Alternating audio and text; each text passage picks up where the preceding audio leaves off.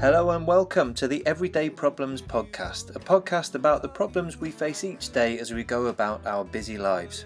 I'm Tom Corneill, and my co host Liam Tarvit and I have had many dealings with depression and anxiety and other related issues and wanted to provide a safe space where we can normalise the conversation around mental health and its impact on everything from the workplace to grief to just getting through the day. I should point out that we're not medical professionals and we don't profess to have all the answers. But we are veterans of the embattled mind, and we hope that by sharing our war stories, we might shed some light on solutions that could be useful to you or people that you know. In this episode, Liam and I talk to Debbie Cannon. Debbie is a fraudulent claims investigator. She's also a music journalist, a musician, and massive music fan in general. She's a spokesperson for the underdog, and she's an all round big hearted human being. As you'll hear in the show, Debbie's had to fight a lot of adversity in her life. She now speaks passionately about living as authentically and as truly to yourself as possible. As you're about to discover, Debbie is a wonderful guest and we're really grateful to have her. I have to apologise as this week we did experience some crackling down the line which we didn't find until after we'd recorded the show. We're not quite sure where it came from, but hopefully it doesn't impede your enjoyment of the episode too much. Without further ado, off we go. Are you in your? Um, is this your studio? I can see. I can see a, a six string. I can see a bass. I can see an amplifier. Looks pretty good to me. It's um, I've had the amp for years. I've got an SG in the corner. I never use it. Right. Epiphone SG, the red one, like you know, Yeah, Angus yeah. Young. Um, but the Fender Stratocasters, my landlords, like I, I do pick up the guitar occasionally, but because I'm so in love with the bass now and play it so much, it's like these strings hurt my fingers. it's like playing on cheese wire, and um, yeah, I think it's too many strings. Like you don't, you only need four. That's a fair comment. Liam is a he does play guitar, but he is I think he would say first and foremost a bass player. So he's probably going he's probably going to agree with you on that. He's actually should be entering the uh, entering the scene at any minute now. It's just I don't know if you can see me. You can probably hear me, but I think my my camera's not working. I'm on a different computer. First and foremost, I would say I'm a genius, not a bassist. but that's very much uh, it's very much a, a secondary thing for me. But um, nice to meet you, Debbie. Nice to meet Liam. Um, I w- let, just bear with me a second. Let me try and get my camera on. Yeah, how are you both today? Um, okay, now I've, I've, I don't know. I woke up in a really shit mood. Um, but I listened to a few um, podcasts on BBC Radio Sounds talking about the brain and functioning brain and like how uh, mental exercises can help people who have um, dementia. And then the next episode was about circadian rhythm and why it's important um, to our cognitive ability and the effect of cortisol on our cognitive ability. And like, I, I don't know why some something just flipped in my brain, like, and I'm fine now. So like, and I I, I did listen to um, Fruit Bat's new album as well before I did this podcast, and it's just like so Fruit- mellow. It's just Fruit Bat Fruit from Bats. Carter. Oh I don't know. no. guys called fruit bats, but anyway, it's like it's quite country folky kind of stuff. Like I was actually listening to um Tenfé uh, play uh, radio. Like you know, Spotify do a radio with an artist. So if you like an artist, you can go to the radio and listen to similar. Mm. Um, Tenfé are a band who I really love, and like it was Tenfé radio, and this song came on. I was like. Oh, I love this. It's like the album was only released a few weeks ago. I was like, oh fuck it, I'll go and listen to the whole thing, and yeah, it was brilliant. So nice. yay for Spotify. Well, your day has been immeasurably more interesting than mine. I ate a lemon bakewell nice. earlier, and now it's now. I must have done something. I must have done something. I uh, went out for a brief walk, um, and uh, yeah, my dad delivered some logs, and I got some domestic stuff done, which is really important because it's, it's I've I've had a list as long as your arm of things to do around the house for ages, but I've just been through one of those periods where um, you just don't seem to get any further down the list, or as, as quickly as you can do one thing, another one seems to find its way on there. So it felt good just to clean some stuff out. I would say at this point in the day, I'm probably a seven. Hello, mate. Hello. There he is. Oh. The genius that is Liam Tarvit. Has Debbie gone though? Oh no, it's because I'm I'm on here. my phone now, so it's all like it's whoever speaks You can shows swipe. up on my screen. If you swipe, Oh, I can. side, Yeah, there we go. would- yeah. Lovely. Well, that, I, there you go. I mean, that's both better than my days, which has just been at work all day. Yeah, I mean, have been at work. is- yeah. I listened to a good, a great playlist actually on uh, on that uh, that BBC Sounds thing Mhm. from um, Naz has done is doing a podcast about a fight. Um, um, uh, Muhammad Ali and Foreman, I suppose. I don't know, but they've got like there's a whole series of podcasts about it, and they've compiled the soundtrack for it onto a playlist, and it's all just funk and soul, '60s funk and soul, Oh wow. gold, absolute gold. I'd like to see the I'd like to see the program and then listen to the playlist. Actually, that sounds right up my street. Mm, yeah. I can I put this? Cool. It's amazing that, like, when you listen to funk and soul or even some disco as well, like chic stuff like that as a bass player, like, I have a whole new appreciation for it. Like, those bass Oh, players yeah. are so talented. Like, Oh. blow me away. Stevie Wonder's bass player, like, mind blowing. Shall I fire a couple of questions off and then we can just riff on, on Yeah, what we get go to? So that there's no Yeah. There's no real formula to um to this show. We have sort of some questions that both Liam and I will, will come armed with, but it's far more interesting than the questions we ask is the conversations that happen accidentally. So um, uh, just to, to give listeners an idea really of who you are, Debbie. So you are a music journalist. Um, yeah, freelance. Yeah, and you are. If I, am I right? You're based in Manchester, Uh, near Manchester, kind of between Stockport and Glossop. right? So in the Peak District, but it's like 40 minutes from Manchester and Sheffield, which is quite handy. So you can go to either or. that is handy. That is Yeah. handy. Uh, because you don't have a Manchester or a Sheffield accent, I detect. No, I'm from the Northeast originally. Cool. Um, and you dip into conversation with guests when you, you do your live sessions, etc., around mental health, and you're very active on social media. Um, so, have we got that roughly right? And could you just elaborate? Could you tell us a little bit more about who is Debbie? Blimey. Okay. Um. So, I my main role is I investigate mo- motor injury claims with a specific focus on fraud. So that's my day job. Been doing that for like 18 years. Um, pre-lockdown, I used to be um, uh, but I used to do like a show on Gaydio, which is the largest LGBT radio station in the UK. Um, we'd do talk shows in the Manchester region weekdays, Monday, Thursday, and I used to do uh, present in one of the shows uh, once a fortnight.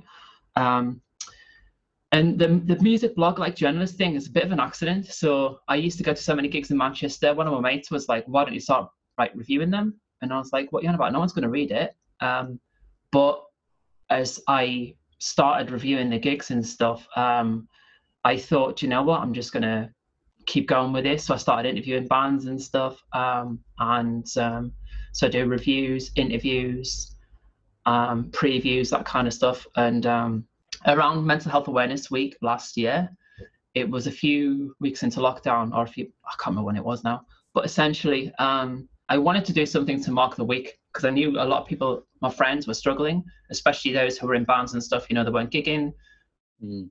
like their whole income had just been cut. And I thought it would be a good way to connect with them is just to have a discussion around mental health. Um, and I tried to, you know, come up with an idea for a name that would have a musical connotation, but also mental health one. So like I was bouncing ideas off my friend Haley Faye, who's in the Manchester band Woman You Stole, and um, we came up with Good Vibrations. And so that I give it that name, and I do that. I do interviews most weeks. Um, some weeks you can't get guests. Um, you know, it's quite a big thing to come on a podcast as a musician and talk about your mental health journey.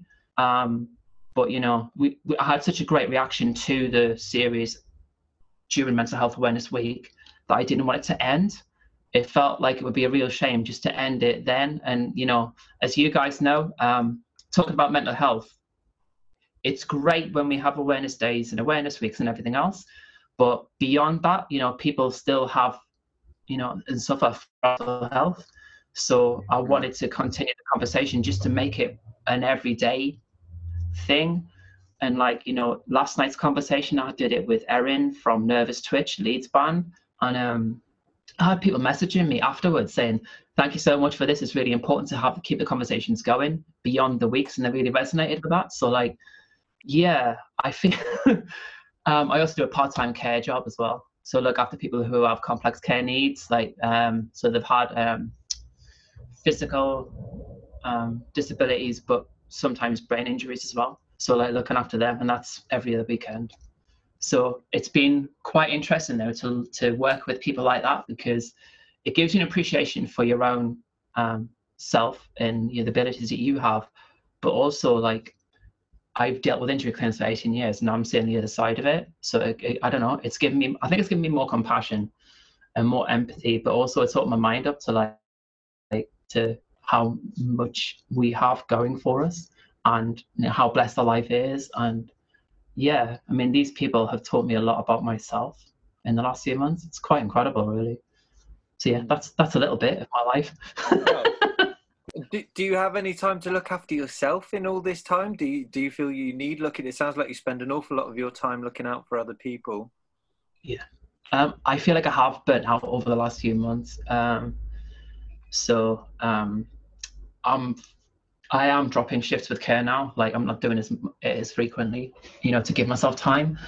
But you know, being a trans woman and like transitioning later in life, I understand that like we have a finite number of moments, don't we? And like whilst I don't have any regrets and you know having a transition till I was 39, I feel like I have a lot to live in as a shorter period than perhaps someone who wasn't trans would be because they, would look at their life as like you know being the whole the whole um, span of their life as opposed to a shorter time. Um, so I just feel like I have so much love, love living and loving to do. So like we have 24 hours in a day and why not fill it? So like yeah, I work mm. seven and a half hours. I, I want to sleep seven seven hours if I'm lucky. That's 14 and a half hours. Like I've still got nine and a half hours to fill. So, you know, an hour for eating and showering, that's six and a half hours. Like six you know, and a half so hours for Netflix, that is. I mean, don't get me wrong, I do. I do I do chill, but like, you know, I'm learning the bass and stuff at the minute as well. So like I don't know. I just and the thing that I, I am a, a, a, proud member of the LGBT community, but the thing I love about music is I feel that it transcends that e- even more so.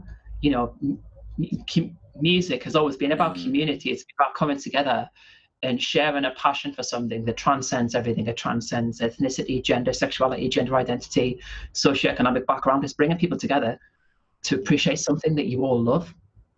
And I think that's why I'm so drawn to it. And, you know, having more of a focus on it in the last few years since I moved up to the um, northwest from Bournemouth, where I lived previously. Like, it just, yeah, I don't know. You say that, like, I do a lot, but actually, I feel like I don't do enough.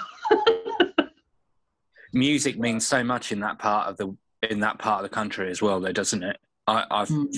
found that in the time that I spend there, there's some something about Manchester, obviously with the bands that are well known, but you know the the, the cities and the and the spaces around there that mm. it it's it feels like it's so deeply ingrained as well. I imagine that it just is it becomes even more compulsive when you're Definitely. sort of surrounded by it. It's a community as well. Like, you know, yeah. in 2019, I was, I think I saw over 240 acts. I was, some weeks I was going to three, four gigs a week and like wow. not spending loads of money as well. Like, you know, you go to a pub and someone's playing or, um, you know, you're paying six or seven t- quid a ticket. You know, so you, you don't have to spend loads of money to go to a gig in Manchester, or you didn't used to anyway. You know, um, I'm hoping a lot of the smaller venues do survive COVID and and you know are there when we come out of lockdown because to me they're the best venues in Manchester. I mean, I've done the Academy and like Victoria Warehouse and stuff like that, and like whilst they're great, like there's not as much personality and you feel like you have a connectivity to those who are around you like the first 10 to 12 like you know 10 to 20 people. But when you're in a smaller venue it's like there's more of an emotional connection to the experience and the artist and the people around you that's lacking in the bigger venues i think. Yeah. it's quite spiritual. Spiritual is a really good way of putting it. I, I think that um all kind of live entertainment is something I didn't realize I was going to miss it so much, which probably sounds daft coming from a, a, a musician, someone who does a lot of live performing. But I think um, at the start of the pandemic, I was in a position where I was I was leaving a job. I wasn't quite sure where music was going to play into things for me. I was happy to take a break. Things have moved on enough that you know I, I, now cannot wait to get back on the stage. But well aside from all of that is I just want to go and watch some some bands and some comedy as well. The idea of hmm. going mm. and being in a place and sharing an experience with other human beings who are um, singing along to the same thing as me or laughing at the same jokes as I am, as opposed to you know the TV um, we're all watching we're all out of sync with each other's netflix habits and things like that these days we we talk liam and i talk loads of times on and off on the show about um, the, the the lack of shared uh, experience because you know music and tv and things like that there's so much choice now we very rarely experience the same thing so i'm really really missing live entertainment of all kinds i, I um mm. i can mm. remember it hasn't happened for a really long time now, but in Bath we have we used to have something called Walcot Nation Day, and it was when oh yeah that was quality. It was great. It was when one one particular street in bath it has a couple of pubs on it. The whole street was closed for a day.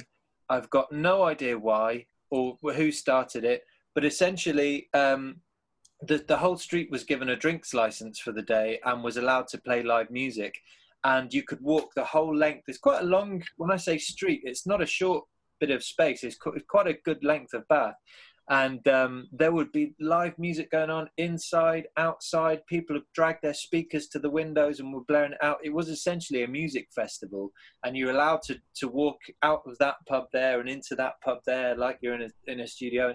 I hadn't thought about it for ages until I realised I really missed that sort of thing. Just you know, just mm. being able to be in a place with lots of people. There's time, times in my life when I really want to get away from crowds and I've become quite introverted, but obviously we're, we're so starved of that at the moment. I think the idea that it, it's quite spiritual, some of these places, I, I really see that. Totally agree. It's interesting as well because when you're like, you know, when you, you know a little bit about psychology and stuff, and like you look at Maslow's hierarchy of needs, like once you've met the most basic needs, like food, shelter, the next thing beyond that is connection and connectivity and community and like whilst a lot of us are lucky that we're able to be in our homes and have this technology to stay in touch with each other that that shared social experience is what's lacking so mm. like it, it's it's no wonder that some of us are struggling absolutely and I, when i spoke to you recently debbie on your uh, social media channels and i'll make sure the links go in the show notes as well so Thank people you. can find you at dreaming is free um, we were also talking about hugging, and yeah. you know we're, we're huggers, and you there's people in your life that you're really missing right now. God, yeah. Um, I haven't seen my daughter since August, and I haven't seen my uh, I only said fiance there. Oops, I haven't seen my girlfriend since um, February. Right. Last year. That's a long so, time, yeah. right? It is a long, long time. Yeah. Wow. I mean, it is what it is. And with international travel, you know, she lives in Malta. So with international travel looking like we don't know when we're going to be doing it basically. Um, one good thing though, I've got my second vaccine um, next week. I just got the text through today. So, um, and she's had both her vaccines as well because she's a key worker. So, um, yeah, at least the, that um, element will have been, you know, taken care of once they do open borders and everything. But like if you look at mainland Europe currently and the infection rates and everything else, it's like you almost are scared to go abroad. A friend of mine was um, recently, uh, well, a few months ago, uh, had been living in America uh, or staying in America for some time and met someone, fell in love. They got married, and the next day she had to fly home. And at that point in time, he was not able to to come over and I don't know if it's been resolved now because they are a married couple, which I think brings around more allowance around people being able to travel. But there was months where literally after after being married, they weren't able to to be together. It must be very difficult for, for everyone. I, I have a friend who's been separated from his family. He lives in New York, and his mum passed away last year, and he was able to come over for it's very strange. He, he showed me pictures of himself on a, on a plane, and there was no one else on the plane. He was the only passenger on the whole plane, and he was Good able grief. to be here.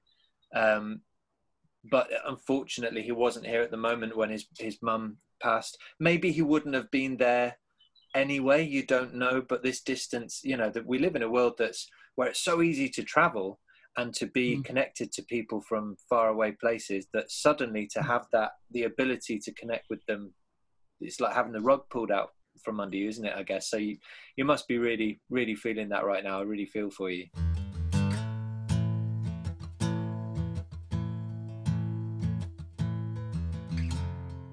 It's probably one of the things that's not like talked about quite a lot, actually, isn't it? With the like pandemic as a whole, that we have become quite accustomed to this idea that like everywhere is quite accessible.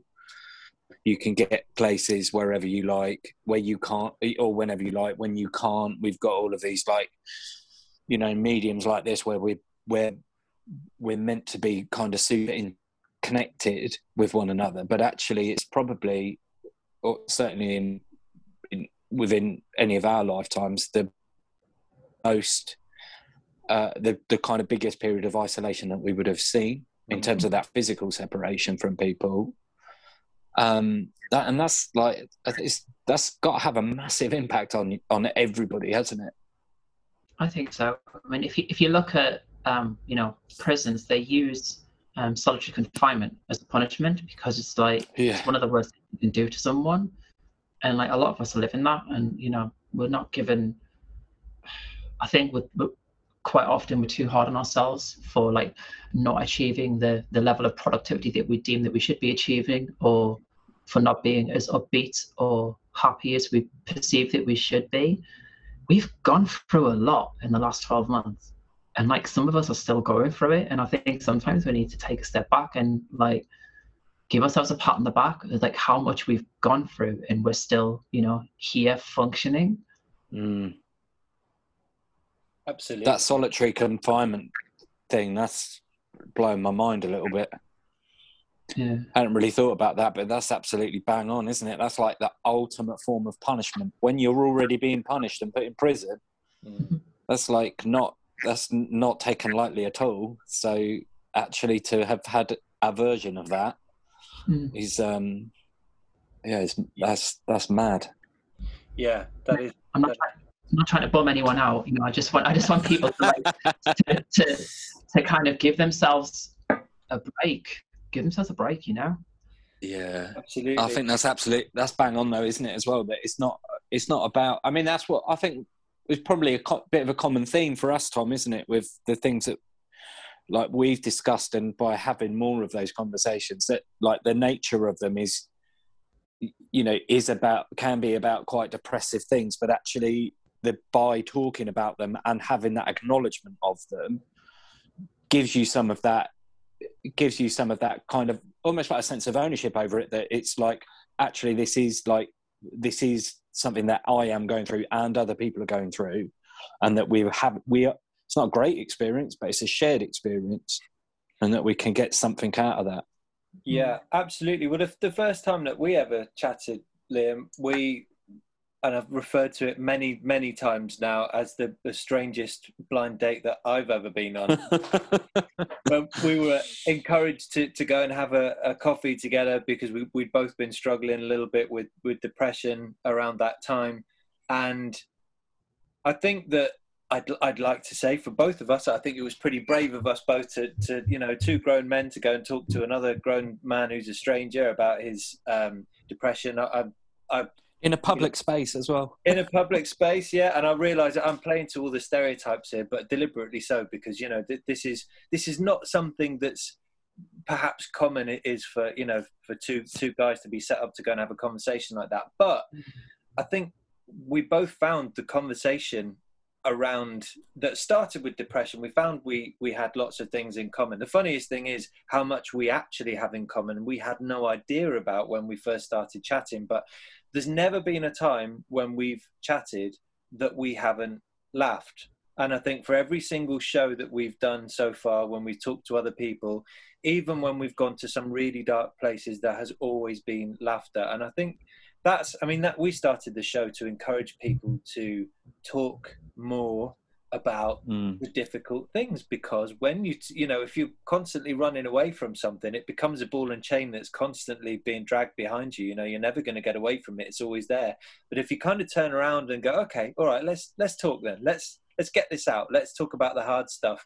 More often than not it's less scary than you think and you you know we, we end up having some some laughs around it. I remember particularly um uh, one of one of the shows that could have been particularly tough was talking to Ben Akers, who's the founder of, or one of the founders of Talk Club, the um, men's counselling group around the country. And we we laughed and we talked. I think we, it was almost two hours by the time we finished. We didn't record all of it, but we just we just couldn't stop talking. We picked the most depressing. We were talking about the sad loss of his friend who'd taken his life and how suicide Mm. kills um, you know, it's the biggest killer of men under 50, um, or, or certainly was at the time. I haven't checked the stats lately, but, you know, it's a biggie. And it was one of the most um, enjoyable, yeah, I, will say, enjoyable conversations I'd had for a while because we weren't just talking about all the sad things, because you talk about ways to cope and how to feel better and you know how are you getting through it what are you doing to cheer your mates up how are you taking control so you know these conversations are, are good. Well, I'm, I'm enjoying them. That's and Liam's enjoying them. That's why we still have a show, I guess. Yeah, it's good. It's good for someone as well. Like obviously, I listened to a few of the. I said to you, Tom, didn't I, the last time we spoke last week, um, that I'd listened to season two, and like for me, I felt like I was just listening. Like I felt like I was at a pub and two mates were having a conversation, and I was just sitting there like with you guys, but not actually contributing, if you know what I mean. So like it it it, it was really, you know, really down to earth. Um, and yeah, there was a lot that I could draw from the conversations that you guys were having so like that I could relate to. So like it's it's a beautiful thing, and like you never know the impact that you have on someone in sharing this Mm. kind of stuff. And like, I think the transgender community specifically are being attacked from a lot of mainstream media at the moment as well. So there are a lot of trans people who are suffering enough, you know, irrespective of lockdown and COVID and not seeing their friends and stuff. Like it's almost like there's a deliberate attempt to erode community and like to to take away the rights that we've had for years without any impact on any other people anyway. But yeah, so it's I think it's really good. Where I was going with this is good to talk about this stuff definitely because even if you can't resolve it, it lessens the burden within you, or you you you make more sense of it by talking about it. Do you find that? Yeah, I think so. Definitely that you can find some. You can you can. I mean, sometimes just talking it out enables you to to make sense of it or give it a bit of a. Like as you're telling it as a story, it kind of gives it. Sometimes gives things a linear uh, sort of timeline that enables you to see a beginning, a middle, and hopefully then an end to it or a Mm. way out of it. Even if you're not at the end, you can see that you are on a journey with those things. So I think for me personally, that that that makes it quite helpful. Um, and and then also, you know, sometimes just having that that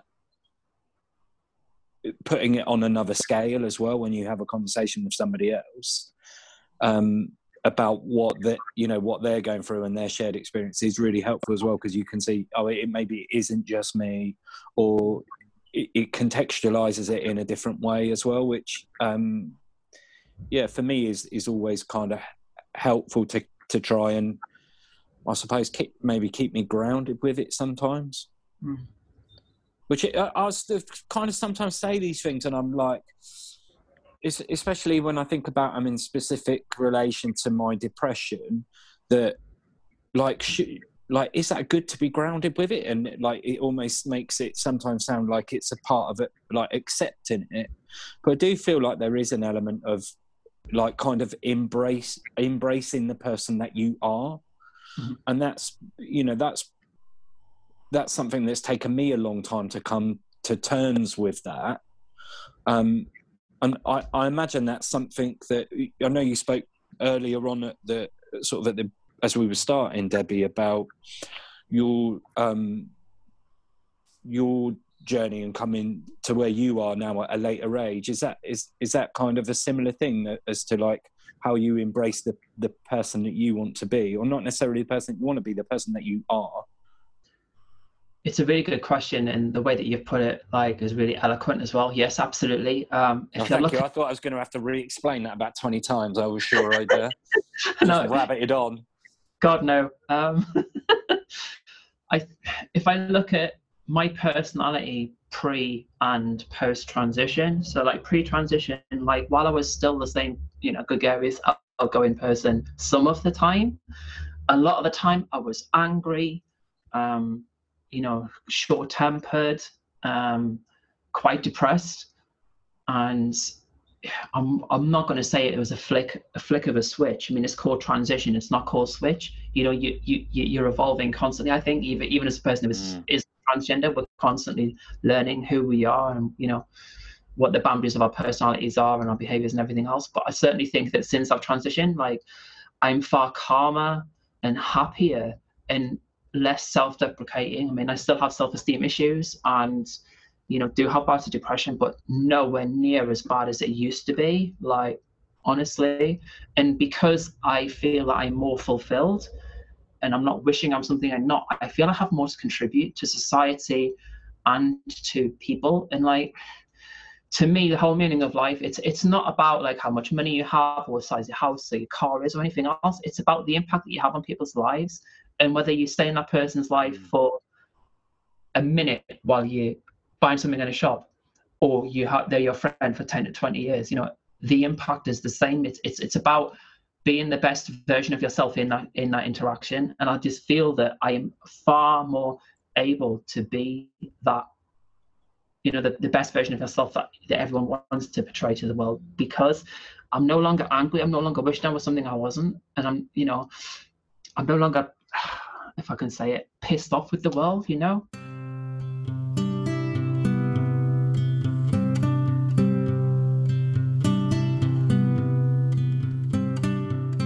That's I'm not saying I'm completely zen because I'm not, but you know, I'm far more zen than I was.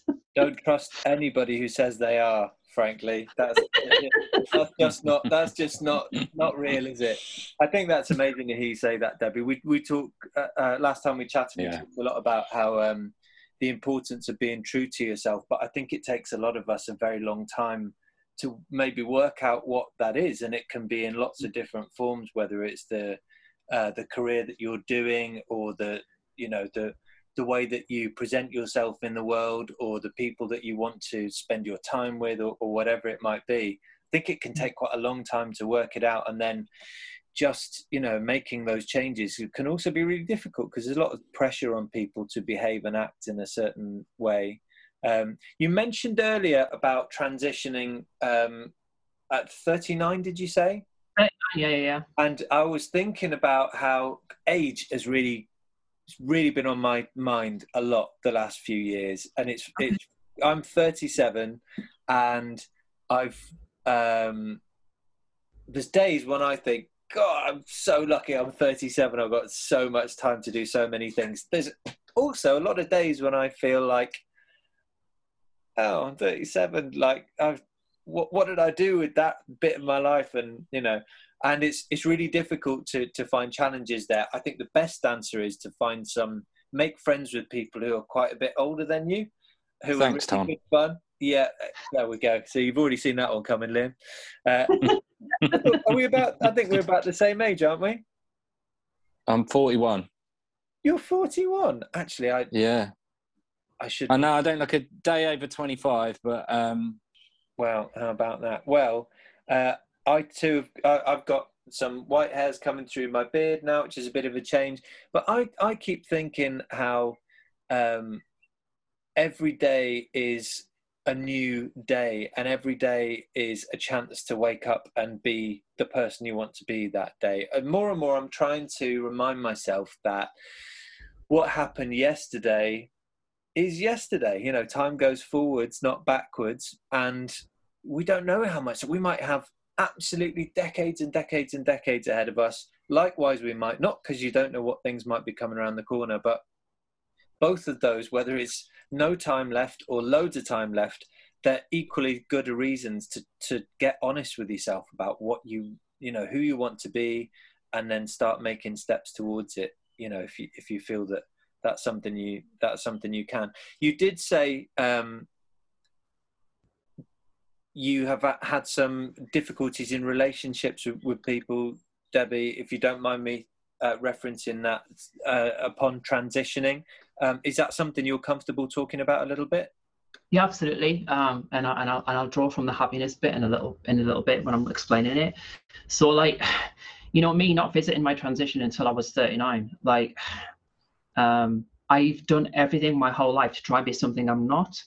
You know, growing up in the 70s and like I was born in 1973, so like I'm 48, um, and you know I grew up in a, in a in a time where you know any LGBT people in who were out were generally the the subject of like ridicule. You look at like John Inman and like, are you being served? Those kind of people like, you know, Danny La Rue. If you were if you were in the entertainment business, you were ridiculed or like you know you just didn't come out of the closet because you know society wasn't you know that acceptable and then if you look mm. at like my, my school years you had section 28 and like thatcher like the, the conservative government of like you can't promote lgbt um you know education in schools and that kind of stuff there wasn't the internet so like i always felt shame and i felt like i had to hide who i was and like i did what I joined the army straight from school because I figured that's going to stop these feelings. I, I do not want to be a trans woman.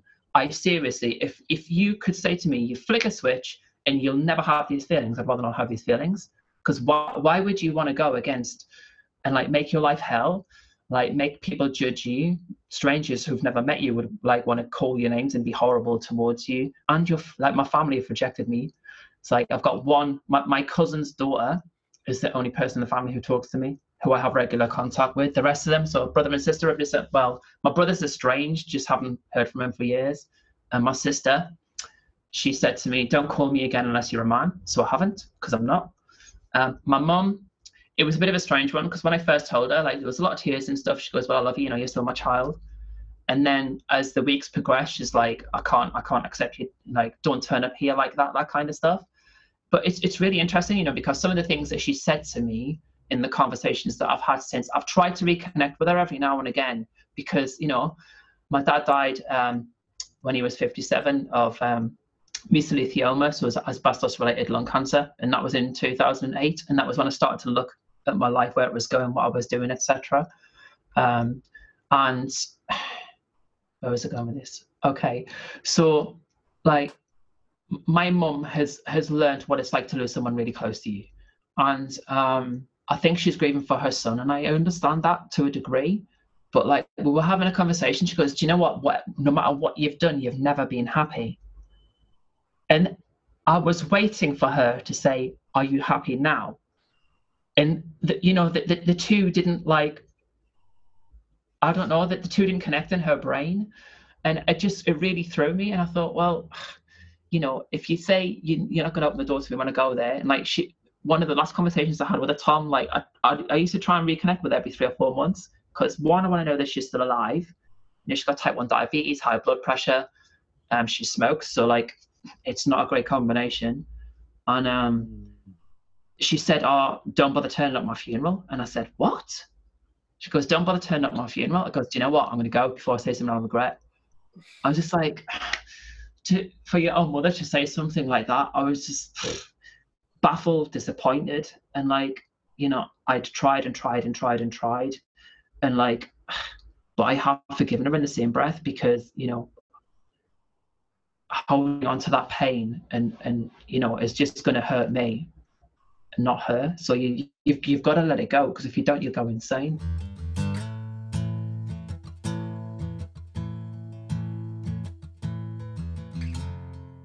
Thank you for for sharing um, what is obviously something that's been incredibly difficult you feel guilty talking about it as well because like she's my mom and like there's that feeling of like you want to protect her but like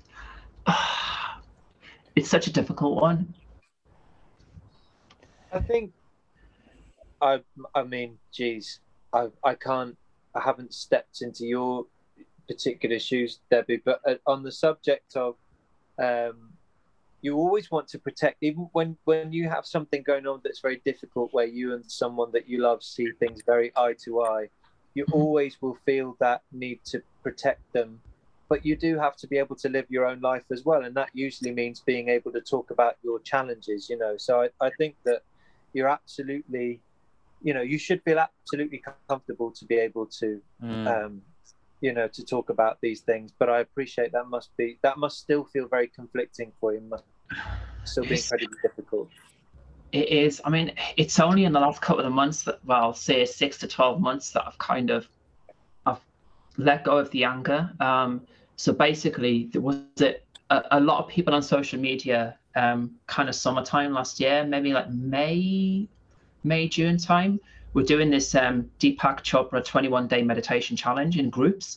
Wow. And my mate, um, who I worked with a few years ago, she put a shout on like, is anyone interested in doing this challenge with like me and a, and a group of other women? It's like, yeah. So 21 day challenge, we had a WhatsApp group, and each day you have a meditation and a set of tasks to do, either before or after. So you'd, you'd have a book and you'd write exercise, you'd, you'd write some thoughts down, whatever.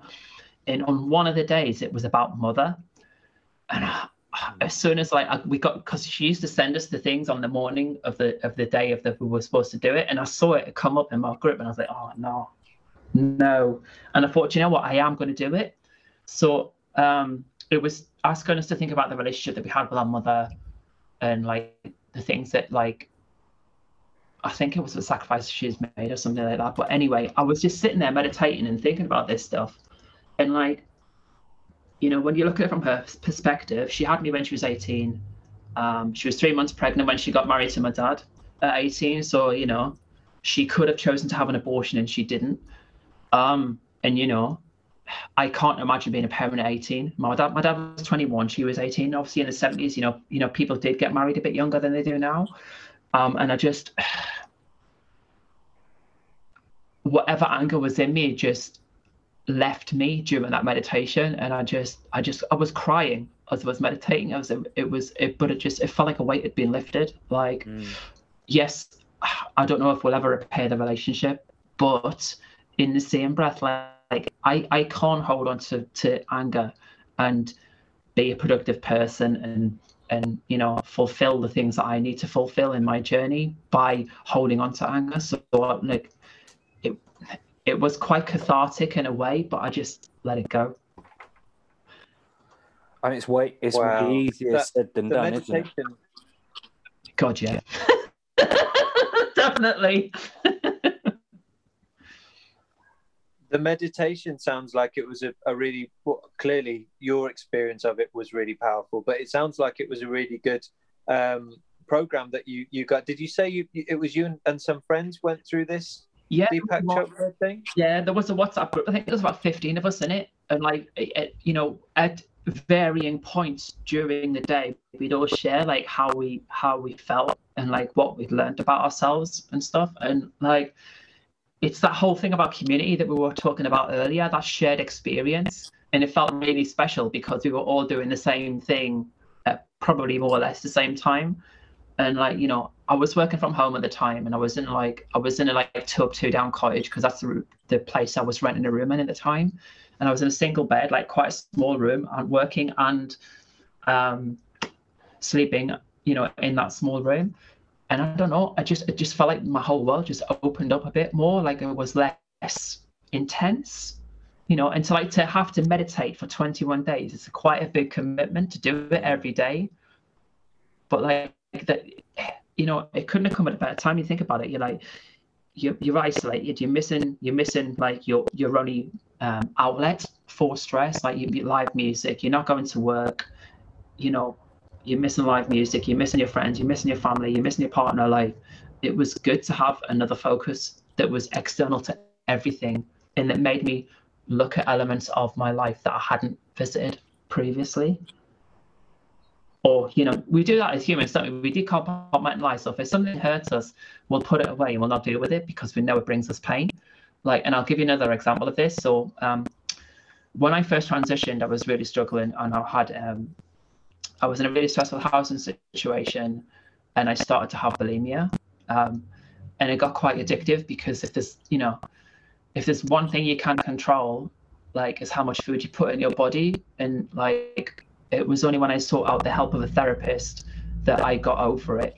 Um, but I, when I joined Gaydio, um, the reason I joined is they put a shout on social media. They were doing a project for LGBT mental health, and they were going to do a documentary um, from this project. And there was about 10, um, 10 or 12 that went to the first meeting, and the way that, like you know people come and go when they hear what it's actually about. And there was about there was um, six of us, six, yeah, six of us, and um, when we were brainstorming about what we're going to do our documentaries about, I said, well, I could do one about eating disorders because it's something that I've suffered with. And um, so um, Emma Goswell, who's um, a presenter on Gaydio on BBC Radio Manchester, she ran this the course for, with us.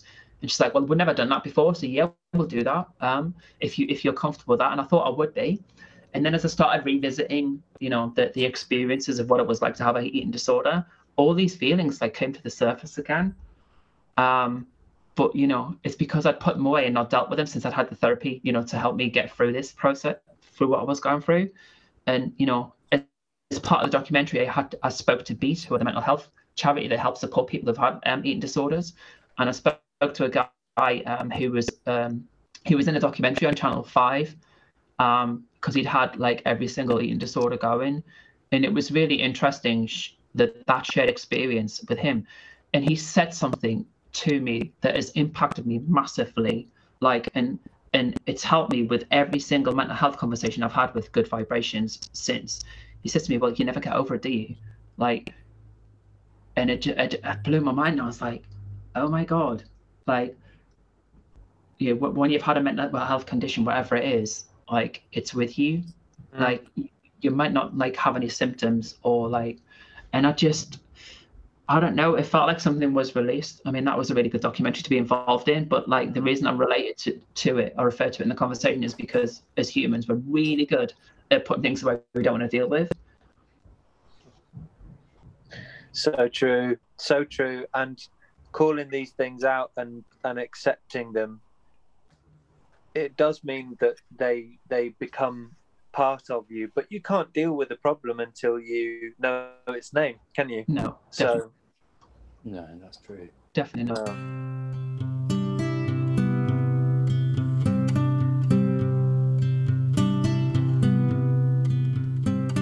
so, I wonder, um, Debbie, for you, what are you most looking forward to? And I know what some of your answers are likely to be, um, but could you tell us some of the things that you're really looking forward to when things go back to normal? seeing my little girl. Like she was always a daddy's girl, and she still she still calls me dad because I am her dad. Um, she's um, 16 and she's supposed to be taking her exams this summer, but obviously that's not happening. Mm. Um, I know from you know a few of the conversations I've had with her mum she's really struggling at the moment. Um, I'm really looking forward to hugging her. I miss her a lot. I'm looking forward to seeing my partner. Um, I just want to see my mates. I want to be a, a, gig in Manchester and see like um, my my mate who Trust the Fox, you know, the photographer, like or like see see people who I see at other gigs and stuff. I want to go back on the radio. I just want to hug my friends. Like just it's really weird. I, I miss hugs so much. Like I'm sure the first hug, proper hug I'm just gonna burst into tears. you know? And I, I think that I'll never miss up the opportunity to go to a gig again like sometimes I've had tickets for stuff and I'm like, oh, I can't be bothered. Or like, you know, yeah. I, I don't think I'll ever miss up an opportunity again. I mean, you say that, but like, you know, in 10 years' time, there'll be a night when you can't be bothered and the gigs, I'm like, ah, I'll not go. But like, I, I don't know. I think I will be more, more embracing of opportunities and less judgmental of myself. Um, that's what I'm looking forward to the most, I think. What about you, Tom? Um, oh, crikey. Doing some gigs for me uh, is it? Well, I, I, think I mean you've already ticked a bunch of my boxes there, Debbie. I'm missing. I miss my mates, and I don't mean via Zoom calls and things, uh, and I don't mean you know sitting at the other end of the bench. I mean just like you, I want to I want to hug a serious amount of people um, when I get out there. But uh, and, and you know what? The simple stuff. I'm I'm looking forward to going and sitting wherever I want in a coffee shop or a bar, uh, in in uh, clothes that I put on because I'm going to be seen that day by people. Some something that I've really struggled with. This I've got a pretty healthy ego on me, um, and I do like to to dress what I perceive as nice. Um, not that you perhaps would tell, um, but I'd like to go out and express myself and you know just be me in in public spaces mm. and and experience other people being them. I really really missed that and being on stage and doing some gigs. In fact, Liam and I uh, fairly recently started. Uh, we were asked to join a band and the band exists. We have social media pages and things, and we've never played together. So that's something I'm looking forward to. right. That'd be cool. I want to be in a band. Well, you should do that. You should, yeah, absolutely. There's, I mean, my base, um, my base um, telling me that's the next step for me, basically. Definitely, you should. And Liam, how about you? What are you most looking forward to? I think, well, yeah. I mean, all all all those good things that, that you said and seeing family and seeing friends and, and, and seeing people and spending time with people in person. Just like those lazy days where you just sort of go out and end up staying out all day, but not with any kind of particular plan. And you just, whoever you bump into, you just, you know, you know, it's like, like just those kind of mm. normal things. Going out dancing somewhere would be wicked, I uh, I can't wait to go and you know next time there's a Craig Charles funk and soul show on somewhere, just go and bust a groove and just have a damn good time with people around you. Like it's not it's it it it's that old saying, isn't it? It's not where you are, it's who you're with. But but it definitely some of that is a little bit about where you are, but if you're surrounded by the right type of people, it doesn't even necessarily need to be people you know and people you're mates with, but people that are there to have a good time as well. It's you can just get lost. I can just get lost in that. So I, uh, that's that's that's what I'd be looking forward to. And having a holiday. Being in the pub. Yeah. I mean the pub. I, I uh, don't do it as much anymore because I'm, you know, not not uh, like in my 20s i lived in the pub I was in the pub every fucking day but don't do that anymore to the same extent but i do miss it. I do love going to the pub. There's not having a can of guinness at home is not the same as having a pint of guinness in the pub. God no. and yeah. And like being in a restaurant like just eating eating and like looking at other people like when they're around like mm. you know seeing with other people is definitely a, a, social experience as well like it just raises your serotonin it just makes you feel happy mm.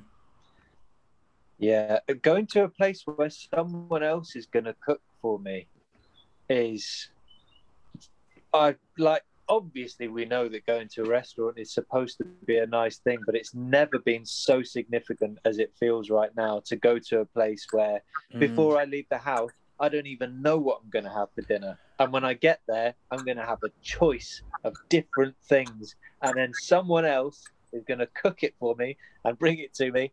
And they're going to even wash up after me because that's that's how it works. And wow, wash it wow. up.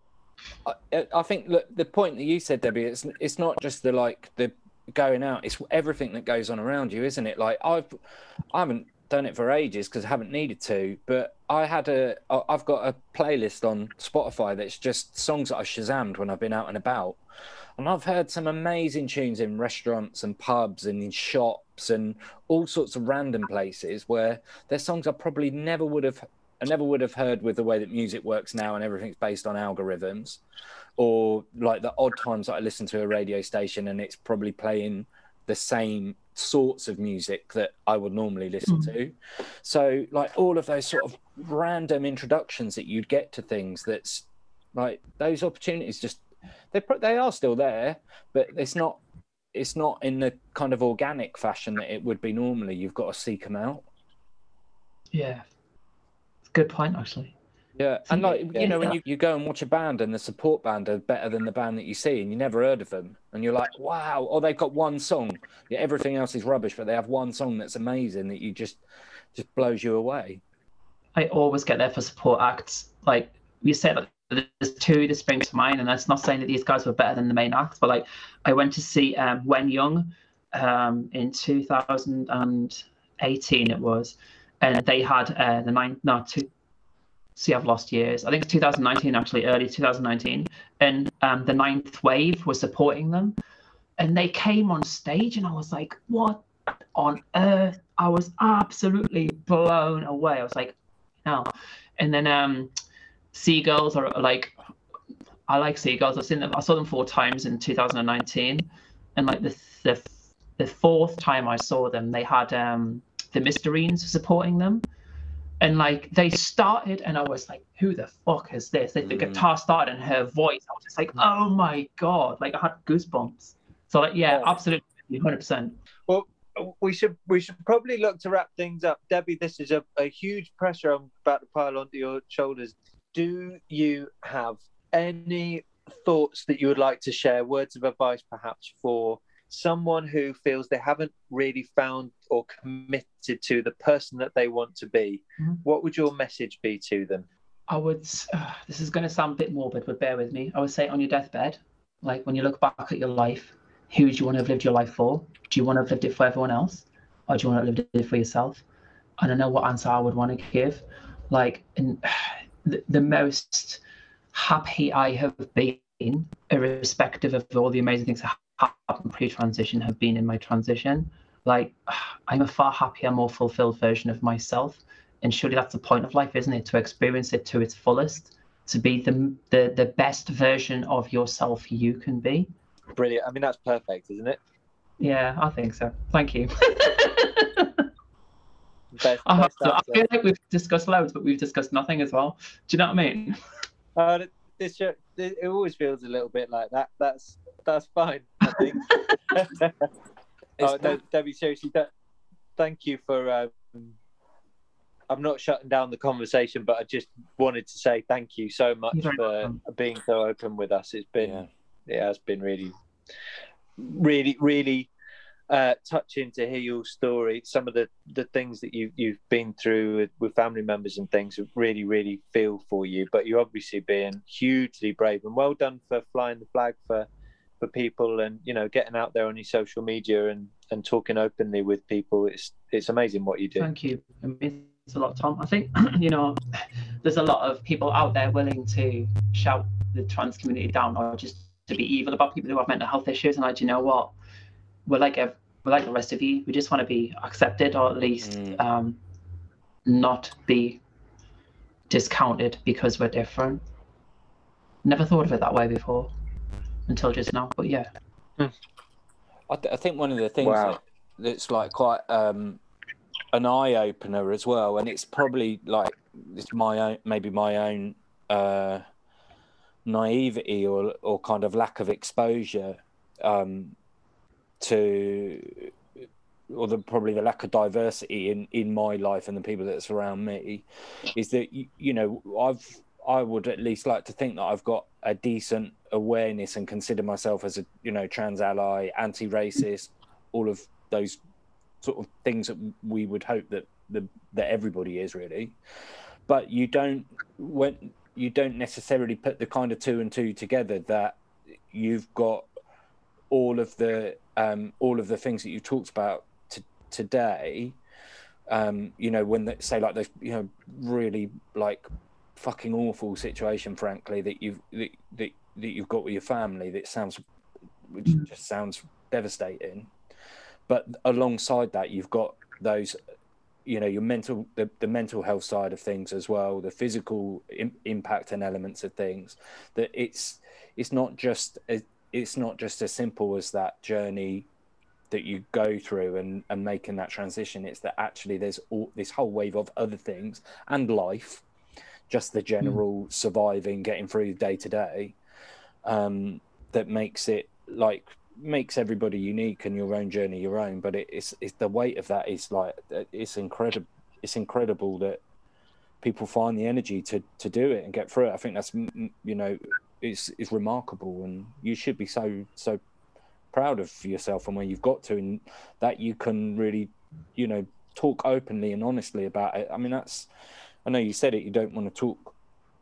Uh, no one would probably want to talk, be talking about family members like you have to, but you do have to because mm.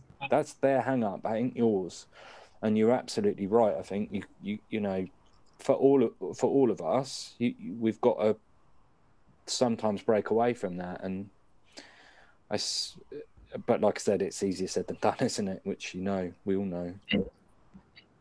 I think from from a societal point of view, and if you if you look at like Homo sapiens, like if we were ostracized from our tribe, we wouldn't survive. Yeah. And like obviously because we're living in the 21st century, we have the, you know far more technologies and comfort and things that you know kind of negate any ostracization from our tribe, but it still hurts. You know, the friends that I have are far more close than any of my family, other than you know my one um, Becky, who's my my cousin's um, daughter. Um, you know, we've become really close over the last few weeks. Um, my uh, my cousin, who is three she's just under three months younger younger than me. Like she died um in february. It wasn't covid related but um yeah like i was really shocked. And like she she was accepting of me. But like yeah her daughter like like we've become friends since then. And like you know it's it's quite interesting like you someone can be in your life for two months and be more supportive and kinder to you than someone who's known you your whole life. And I think that's really fucking sad.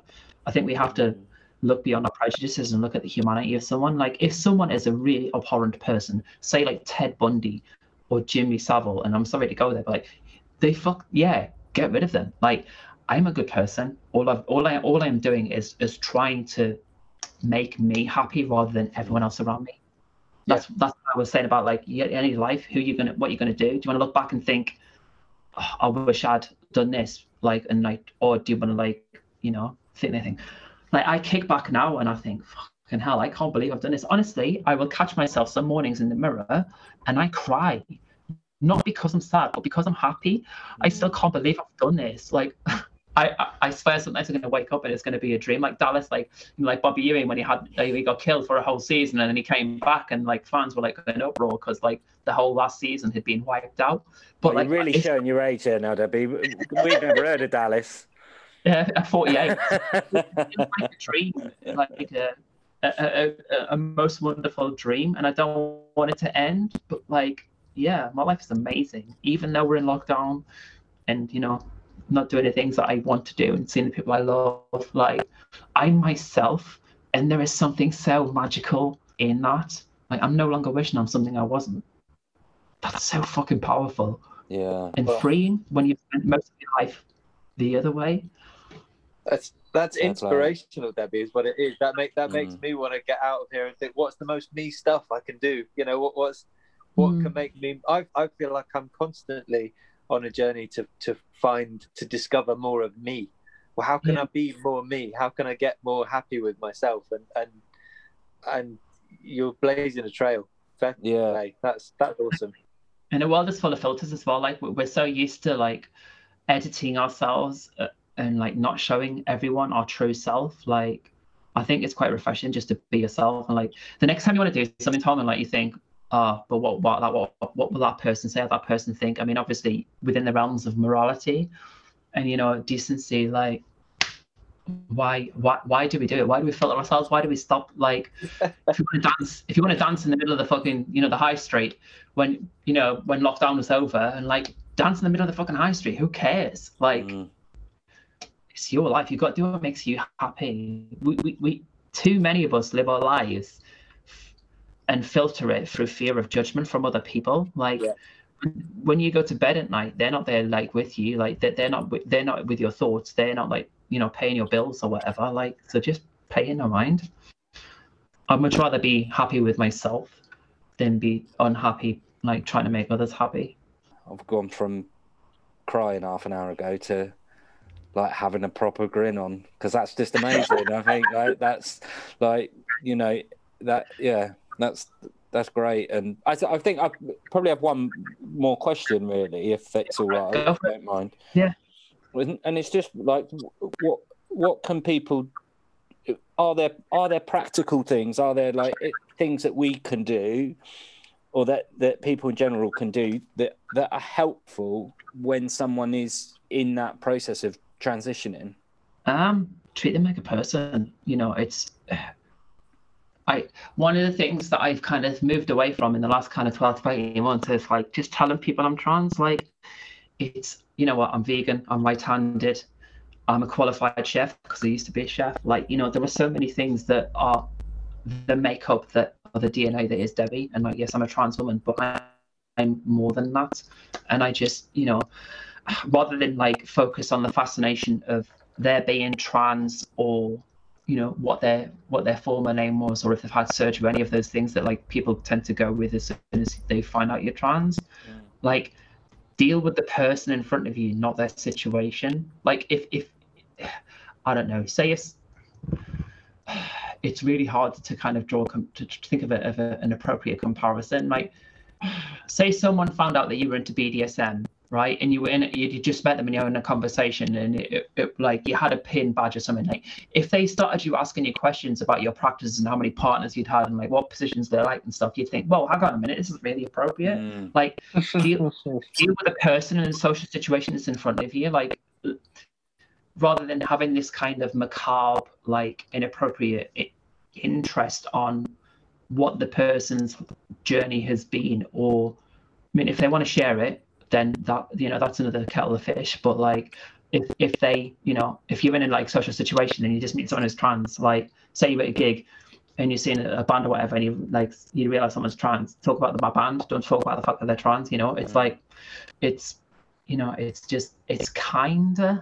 We, we all need to practice a bit more compassion and kindness for each other and realize that you know like like you were saying earlier tom like it's, it's like it's a journey isn't it and like yeah, it, each element of a journey makes a person that's in front of you, not not just one specific thing. Mm. I think there's a, there's a fascination with trans people. I get, I, I understand that, but like, we're more than our gender identity. Mm. Yeah, partly behind my my question, I suppose, was that where I work, I work with a like whole array of people, and um, there is something that started, but probably like in the last year or so, uh, or maybe eight, maybe slightly longer, eighteen months or so, is um, at the beginning of meetings where quite often lots of people don't know one another. That when you go around and do introductions, you, you probably have have experienced this both yourself as well. I'm sure is about um, people using pronouns at the beginning or introducing their pronouns as alongside it and um, I just had a question really about like how helpful or appropriate is that? Because actually, if there's somebody who is who is really genuinely struggling to make those identifications themselves, does it is it risky that you're putting someone in a situation where they've almost got to decide where they might not necessarily want to? I don't know. Maybe I'm overthinking it. Um, pronouns is, is, is a good question. Um,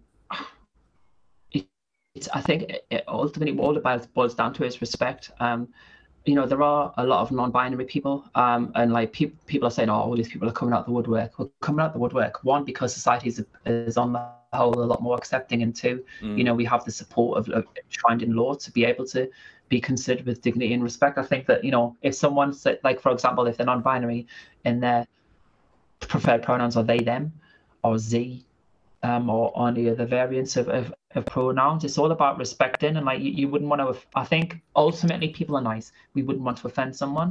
So in a situation where you know someone could be offended, like asking what someone's preferred pronouns are, it's it's it's showing that you see them as a person. Um, you know, like we learn people's names. So like I, I've learned Tom's name in the last couple of weeks as I have yours, Liam. So like I would refer to you as Liam as Tom but like you know it, it's it's the same as learning someone's name like what do you prefer like she her they them he him mm.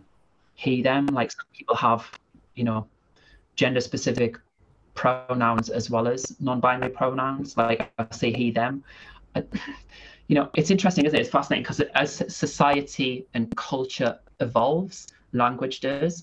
And I think that because there are far more people now who don't necessarily identify with the binary and heteronormative roles of, of society and gender, that there are more and more people in society who are gender variant in terms of like their presentation or their their their, their terms of reference and like pronouns. So I think it's society is progressing when we're, we're starting to, to use those things in meetings and stuff. I know exactly what you mean. I knew where you were going as soon as you mentioned it because, like, you know, we are having this conversation in a Zoom meeting a, a few weeks ago. Um, um, part of United with Pride because I'm a Newcastle United supporter, unfortunately. and um, part of the LGBT group for Newcastle United, and um, we were recording a video um, for it's football versus transphobia week this week. So um, yeah, the video that we, we released yesterday was about calling about pronouns, and like someone said, like well, it's like nicknames, isn't it? Like if your name was Thomas and you prefer Tom, if you said to me, I prefer Thomas, or sorry, if you said to me, I prefer Tom, and I said, I'm going to call you Thomas. So, you know what I mean? It, it, it's it's it's no different. Uh, yeah. I don't know if the question or not, Liam. Have answered the question? yeah, I think there's sort of like two two sides to it really. One was that I I suppose in the back of my mind I was like, I I I get it for the people that I get it for the for the people that are I, I suppose happy to disclose in a position where they want to disclose, but at uh-huh. at work and the way that the way that I've sort of specifically come across it where I'm like, well, I don't know if I feel 100% comfortable with it, and not not or or not that even that I feel 100% comfortable with it, but I'm just like, if if somebody wasn't, if somebody didn't want to, and you're going around a room of like predominantly blokes that are in their 50s that go, oh, oh my name's Liam and uh, my pronouns are he, he and him. And then it gets to someone who's a lot younger and they maybe feel like that it forces them to almost like give an answer that they maybe wouldn't want to give. So I think if, you're chairing a meeting in that in that in that kind of scenario, I would just say, okay, so what I'm going to do is go around the table. We'll do introductions and we'll do pronouns if you want to. If I'll start. To, my yeah. name's Liam. My name's and my pronouns are he him because then it, yeah. it removes any, any, kind of sense overwhelming um, pressure to have to reveal your, you know, um, yeah. um, pronoun. You don't want to. Yeah, and that that's definitely the yeah that's the common sense way to deal with it. Um, I suppose the other so the other question I sort of had with it as well, and uh, it's a book that we talked about a bit, Tom, isn't it? Was that with that how to be anti-racist book? It's those like mm-hmm. gestures that you can put forward that are um, uh, almost like a kind of tokenism versus those ones that are meaningful, and it's how you don't how how to try to make sure that like the things that we do are meaningful and supportive and uh, and help people feel empowered and supported rather than just like a box ticking exercise but yeah, yeah. again that's definitely about the individual approach that you apply to it i suppose and the um and the tact and the relationships that you build with people one to one as opposed to yeah, sorry, I'll just wrap it in on now. No, you know, it makes perfect. I, I can understand why there'd be a, a, a, kind of reticency and a reluctance to kind of to make someone feel uncomfortable about revealing their pronouns. But I think the way I would, like I said, I'd just say, right, you know, we'll do instructions. Um, we'll do pronouns if you want to. I'll start and then blah blah blah blah blah, because then it removes any need to do it. You could even, if you wanted to, like, you know, just not give you pronouns. You know, it's up to you, especially if you were like halfway around. But you know, uh, I think uh, people get hung up on pronouns, but a, a lot of the time it's because people will go out their way to use the wrong pronouns. Like people still call me sir.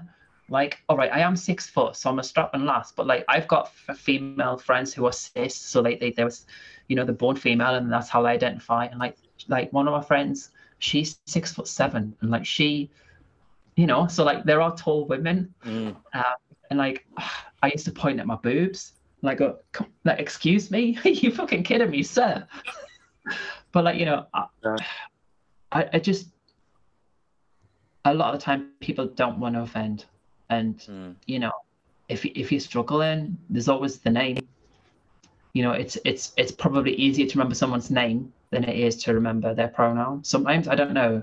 I can get why it's confusing as well with non-binary people when they're masculine or feminine presenting, or there's an ambiguity there, or androgynous, like you might struggle. But you know, like I said, remember people's nicknames. So you know, we're not going to do down your throat if you make a mistake. Once again, Liam and I would like to say a huge thank you to Debbie for being such a fantastic guest on this episode of Everyday Problems. Debbie's very active on social media where she likes to share her highs, her lows, some guidance, and some absolutely brilliant music recommendations. So please make sure you look her up. The links will be in the show notes. As ever, a big shout out to our patrons who support the show. We can't do this without you folks, so if you'd like to support Everyday Problems, you can go to patreon.com forward slash Tom Corneill, where you can pledge as little as the price of a cup of coffee each month to help us keep the lights on. Take care, everybody, and we'll speak to you next time.